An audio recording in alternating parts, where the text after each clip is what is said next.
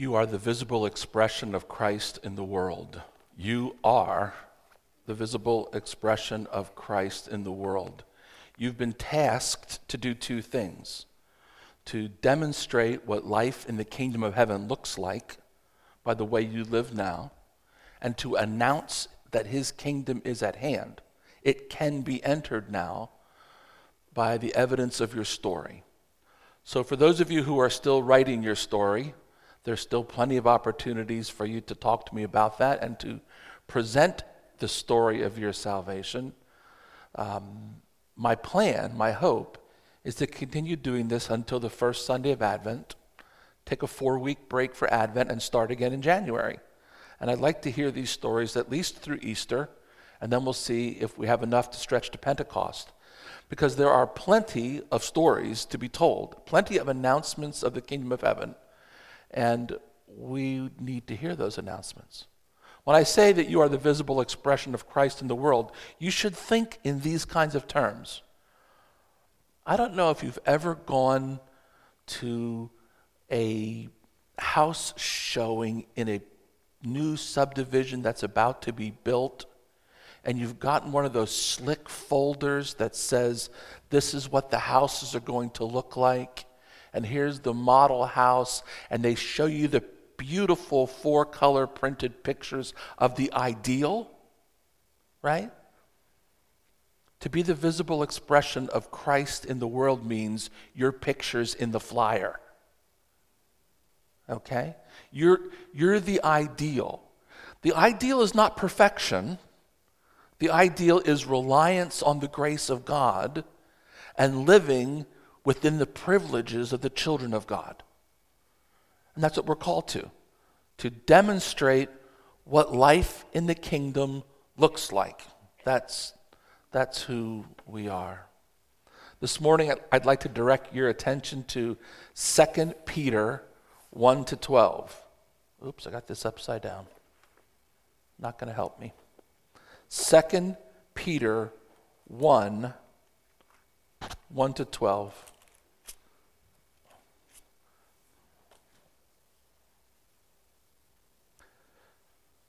Simon Peter, a servant and apostle of Jesus Christ to those who have received a faith as precious as ours through the righteousness of our God and Savior Jesus Christ. May grace and peace be yours in abundance in the knowledge of God and of Jesus our Lord. His divine power has given us everything needed for life and godliness through the knowledge of Him who called us by His own glory and goodness. Thus He has given us, through these things, His precious and very great promises so that through them you may escape from the corruption that is in the world because of lust, and may become participants of the divine nature. For this very reason, you must make every effort to support your faith with goodness, and goodness with knowledge, and knowledge with self control, and self control with endurance, and endurance with godliness, and godliness with mutual affection, and mutual affection with love. For if these things are yours and are increasing among you, they keep you from being ineffective and unfruitful in the knowledge of our Lord Jesus Christ. For anyone who lacks these things is short sighted and blind, and is forgetful of the cleansing of past sins. Therefore, brothers and sisters, be all the more eager to confirm your call and election. For if you do this, you will never, never stumble. For in this way, entry into the eternal kingdom of our Lord and Savior Jesus Christ will be richly provided for you. The last verse, the next verse of this passage is simply this Therefore, I intend to keep on reminding you of these things. You know them already and are established in the truth that has come to you, but I'm going to keep on reminding you of these things. I don't have any desire to repeat these things aimlessly, yet there is a, there is a protection in the repetition of the promises of God and in the recitation of the virtues that we're pursuing.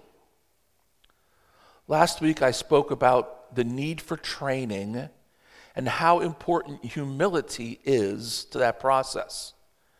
Peter makes it very clear in these passages that training is necessary for everyone. But it is only those who are humble enough to admit the continual need of training that actually make the time and effort to get the training they need. Only they take the steps to move forward. Paul says in 1 Corinthians 2 6, we do speak a message of wisdom among the mature, but not the wisdom of this age or of the rulers of this age who are coming to nothing. I, I will grant you that this particular gathering of messages is designed to be wisdom to those who are mature. Without maturity, you probably don't discern the need for additional training. You probably don't realize how significant this stuff is because you're not ready for that type of meat yet. But for those of us who are mature, who are uh, moving towards maturity, who are ready to move off of milk diets and onto meaty diets, this kind of stuff, these kind of verses that we're going to look at today and in the next couple of weeks, are the things that build strength into our soul and into our experience. This chapter in 2 Peter 1 reminds us that we have been given everything we need for life and godliness. We've been given what? His great and precious promises as a gift from God. The thing that occurs to me and to others, and perhaps to you, is the fact that it's, it's easy for us to distort the promises we're given and attempt to make them more than they are. Let me give you an example. We all have the need for some level of security in our lives. in response to that need, God placed us in a predictable world to supply some of that security. Sun comes up, sun goes down. Water evaporates, rain falls. Seasons change in the same order every stinking year, right? You don't have to worry that, you know, tomorrow you're going to wake up and it's going to be spring. We, it, the world cycles are predictable. And God has placed us in a predictable world that provides us with some security. We don't have any days where fire falls out of the sky. We don't have to worry about that. If you're like really a worried person, don't worry. That's not going to happen anytime soon. That fire is just, all we ever get from the sky is snow, snow, sleet, water. I guess maybe in a hurricane, a cow or two, but for the most part, it's really predictable. And there's a, a measure of security woven through all that predictability. We like the security of all of that. But it is possible to become obsessed with security. Eight locks on every door, wire fence with razor wire around your house, electrified, security gate on the driveway, no one gets in or out in case they bring germs into my house. Order the food online. No more shopping in the grocery store so you don't have to meet people who might be dangerous. Establishing and protecting your own personal security can become a God to you. It can become an idol that you pursue with everything that you are. And if that were to happen to you, you would become utterly useless to the kingdom of God. If you have no contact to people, and the mission of God is to people, you've re- just removed yourself from usefulness in the kingdom.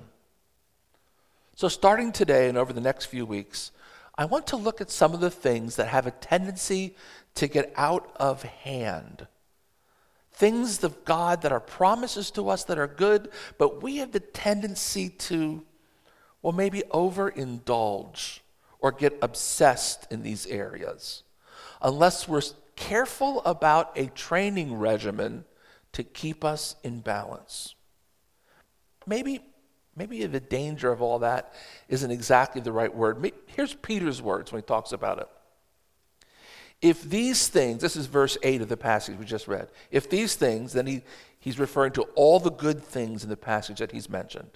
If these things are yours and increasing among you, they keep you from being ineffective and unfruitful in the knowledge of our Lord Jesus Christ. So the training towards these virtues makes us fruitful and productive. The obsessing or overindulgence in the pursuit of maybe even the things that God promises us makes us ineffective and unfruitful. Whatever robs you of these good things, then, must be pruned away. You know, please remember, God knows exactly what we need. Our lives are gifted to us by God. Life is a gift and it's meant to be good, and the good things God provides are meant to be enjoyed. But when we pursue the good things we want at the expense of our relationship with God, when we want the good without wanting God, then things get distorted. So we pay attention to the things we're pursuing. I'm curious do you know the things that you're pursuing? What do your actions say you are pursuing? What do you want most in life? Many of you have read uh, C.S. Lewis's book, The Screwtape Letters. And that particular book uh, is a correspondence uh, revelation between a senior demon and a minor demon. The senior demon's name is Screwtape, the minor demon's name is Wormwood, and the conversation is how to trip up someone who became a Christian. So when, when you hear what I'm about to read, remember that we're hearing this from the perspective of the other side. So when these guys talk about the enemy of them, they're talking about God. Okay, so God is the enemy in this passage, and we're trying these two demons to trip up this Christian guy. This is what one of these uh, letters reads Never forget, Screwtape is saying to Wormwood, that when we are dealing with any pleasure in its healthy and normal and satisfying form, we are, in a sense, on the enemy's, God's, ground. God made the pleasure. All our research so far has not enabled us to produce even one. All we can do to encourage the humans is to take the pleasures which the enemy has produced and to indulge in times or in ways or in degrees which God has forbidden. God, the Creator, is the author of all pleasures and good things.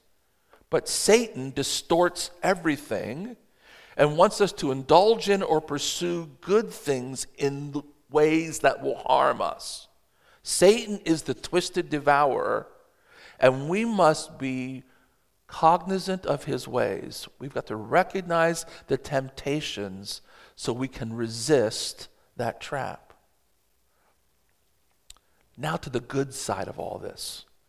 Scripture tells us, well, Scripture tells us in many places that God has placed power in our hands. One of the things God has promised us is a measure of power. It's, it's a good thing. Just listen to these particular passages. Uh, we know what God is doing in the world, and we've been given a mission. John 15, 14 says, You are my friends if you do what I command. I do not call you servants any longer, because the servant does not know what the master is doing. But I have called you friends, because I have made known to you everything that I have heard from my Father. We're, we're not powerless slaves, we are co laborers with Christ. There's a measure of power that comes to us because of that. God has entrusted to us the announcement of the kingdom of God. This is what it says in 2 Corinthians 5. So if anyone is in Christ, there is a new creation. Everything old has passed away. See, everything has become new.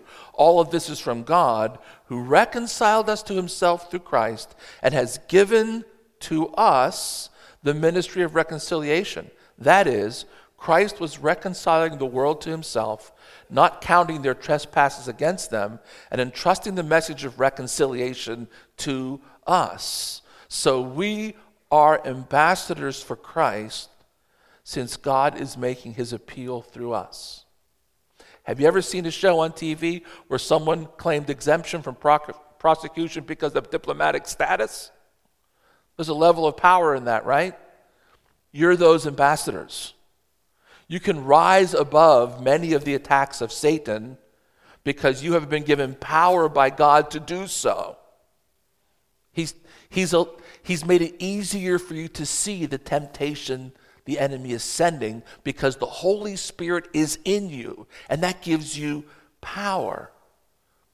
Paul tells Timothy that we've been given a spirit of power, and I think, I think this is a confidence that we can have that the Holy Spirit is actually at work in us. This is what 2 Timothy 1 6 says. For this reason, I remind you to kindle the gift of God that is within you through the laying on of my hands. For God did not give us a spirit of cowardice, but rather a spirit of power and of love and of self discipline. You know, as early as Genesis 1, chapter 26, God says, let us make humankind in our image according to our likeness, and let them have dominion over the fish of the sea and over the birds of the air. And, and it goes on and on. So God created humankind in his image. In the image of God, he created them. Male and female, he created them. He gave us power from the very beginning. We were given a purpose. We were given authority to work according to the mission of God in the world. But I think it's easy to forget, though we've been given power, we have not been given control. There's a difference between the two. Our knowledge is limited, therefore, our power is limited. So when Paul writes this doxology in Romans, we understand what he's meaning. Oh, the depth of the riches and wisdom and knowledge of God. How unsearchable are his judgments, how inscrutable his ways. For who has known the mind of the Lord, or who has been his counselor, or who has given a gift to him to receive a gift in return? For from him and through him and to him are all things. To him be glory forever. Amen. When when we pretend to know what is best, then we're starting down the pathway to attempting to insert control.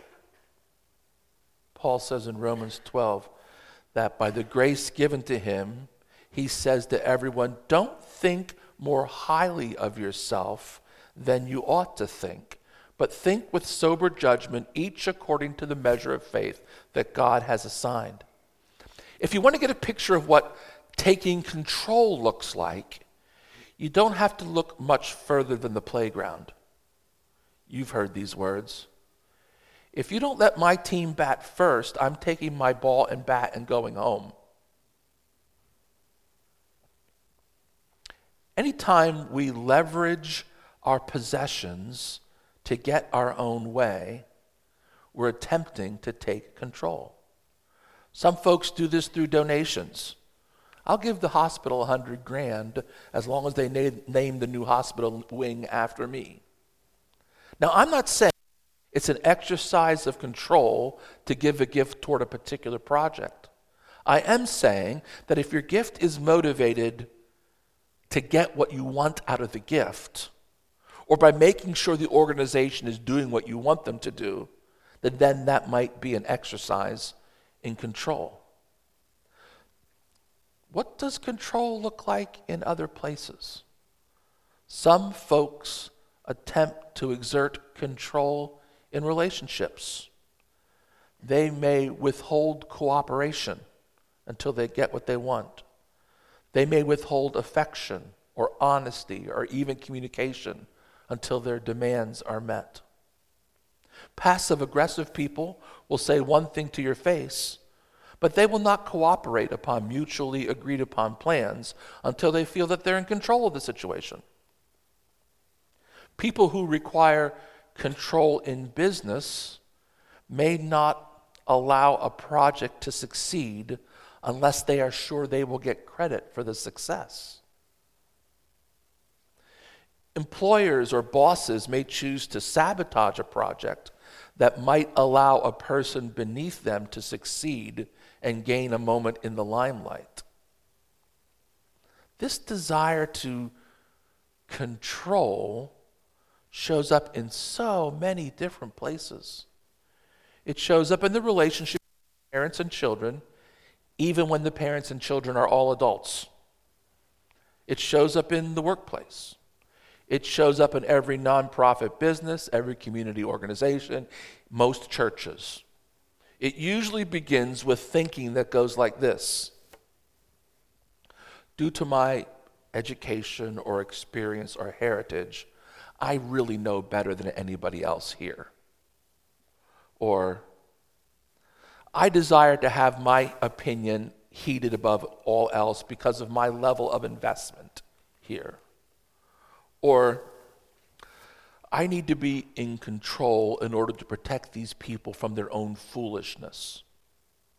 Or, if I don't gain control here, I might lose what I have, and I need what I have, so it's okay for me to run the show. The temptation to control or to seize control can be very subtle.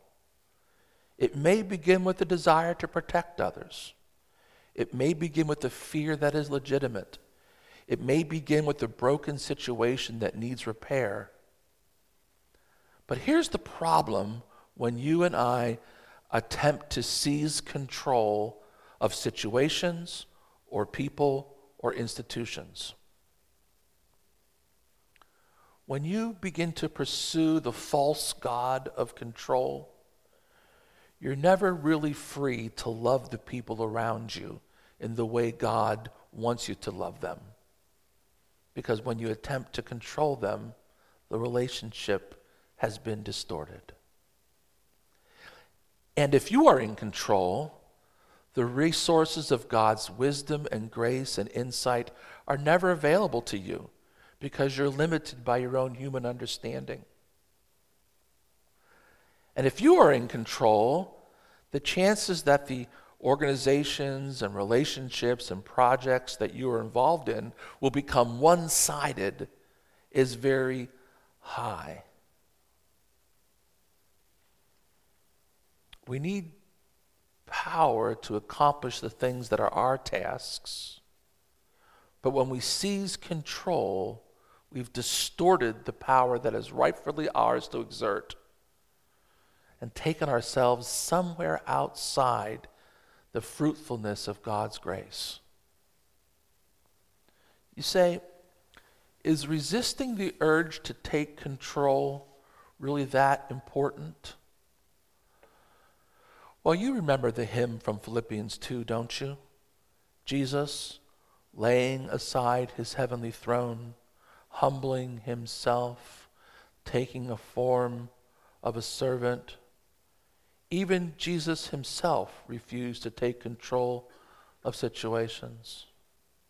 I can remember as a kid hearing a big old guy in my church sing the song, He could have called 10,000 angels to destroy the world and set him free.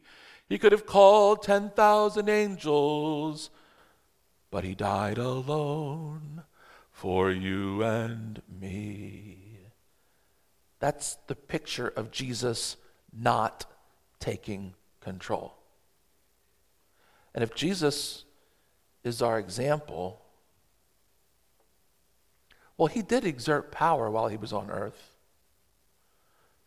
But he is leaving choices, really big choices, up to other people.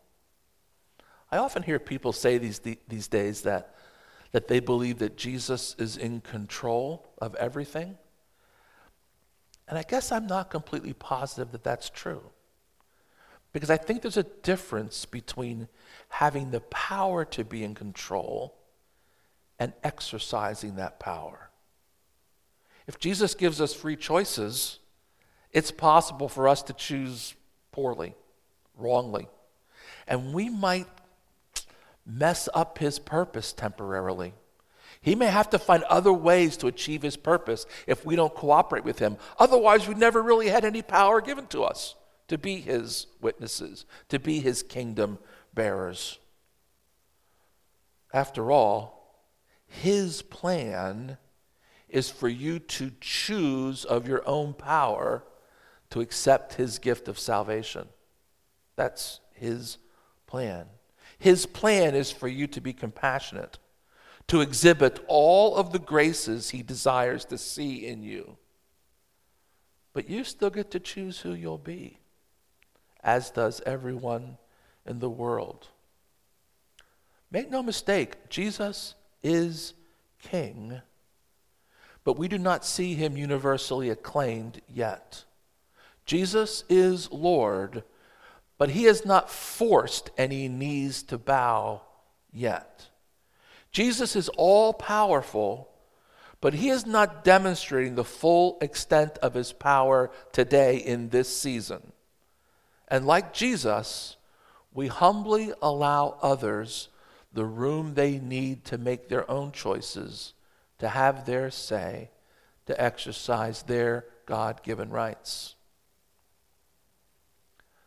I'm not saying this morning there aren't areas of life where we must exercise a measure of control, especially when we're forced to contend with people who are manipulative, abusive, and attempting to control us.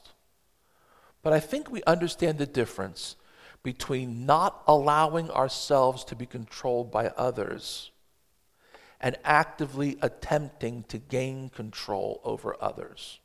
There's a difference there. The difference between the defensive use of power and the aggressive or offensive use of power is important. And so this morning, I wonder do you wrestle with the temptation to gain control? Are you tempted by the need to control your future? Do you need everybody around you to be okay? Are you trying to make everyone happy? Is your pain level so high that you feel you must find a way to control your circumstances? Is your fear such that you can't stand living with unresolved possibilities? Those are just, those are just some of the questions we have to ask ourselves in order to discern whether our actions are an attempt to control others or whether we have the grace of God to rest in his promise of provision for us. I guess I'd invite you to exhale, to relax, and to recognize that Jesus is Lord and his promises are true from generation to generation that He has you in the palm. He doesn't need you to try to be God. He's got that job, and He's doing fine at it. Will we allow Him to do that? Some years ago, we would sing a little chorus that reminded us of God's work in our most desperate times. It went like this. If you remember, sing with me. God will make a way where there seems to be no way. He works in ways we cannot see. He will make a way for me. He will be my guide. Hold me closely to his side with love and grace for each new day. He will make a way. God will make a way. The excellent news today is that we do have power. The power of the Holy Spirit is with us day by day so that we have the opportunity to, to embrace the days that are ahead of us with some level of joy, no matter the circumstances. We have the power to call on God in our times of distress. We have the overwhelming power of love given to us by the Holy Spirit, which disarms and makes plain the evil actions and intentions of others. And so it is safe for us to invite the Holy Spirit to help us relinquish the desire to be in control and to let God be God.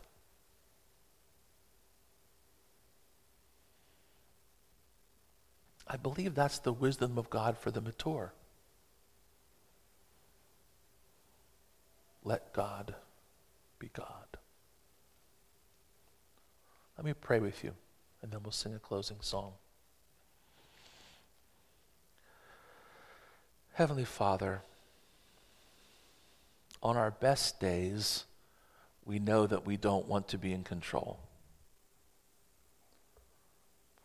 On our best days, we're content with your promises and the power you give us to be your children.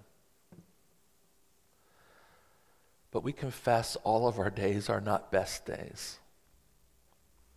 And so we ask for your forgiveness for times we've attempted to seize control, to do your job, often to the inflicting of pain on others. Give us a sense of humility to listen to the voice of your Spirit today. Point out any areas where we're failing to trust you. And Lord, point out any areas where we're failing to exercise the power that you have given us so that we may grow to be more and more like you, sons and daughters of the kingdom of God. We pray this for the sake of the mission and for the glory of God. Amen. Before I pronounce the benediction, I would uh, leave you with a prayer request. Our sister Margaret Fish is in her last days, maybe last hours of life uh, right now. And I would encourage you through the day as the Spirit brings her to your mind to pray for her that God would ease her pain and would usher her into his presence with great joy and triumph uh, in these days. So if you'll remember uh, Margaret today, I'll appreciate that. And now may you reflect the glory of God in your lives as you rest on the power of the Holy Spirit that is in you, so that you may announce and demonstrate life in the kingdom in fruitful and productive ways to the glory of God, Father, Son, and Holy Spirit. Amen.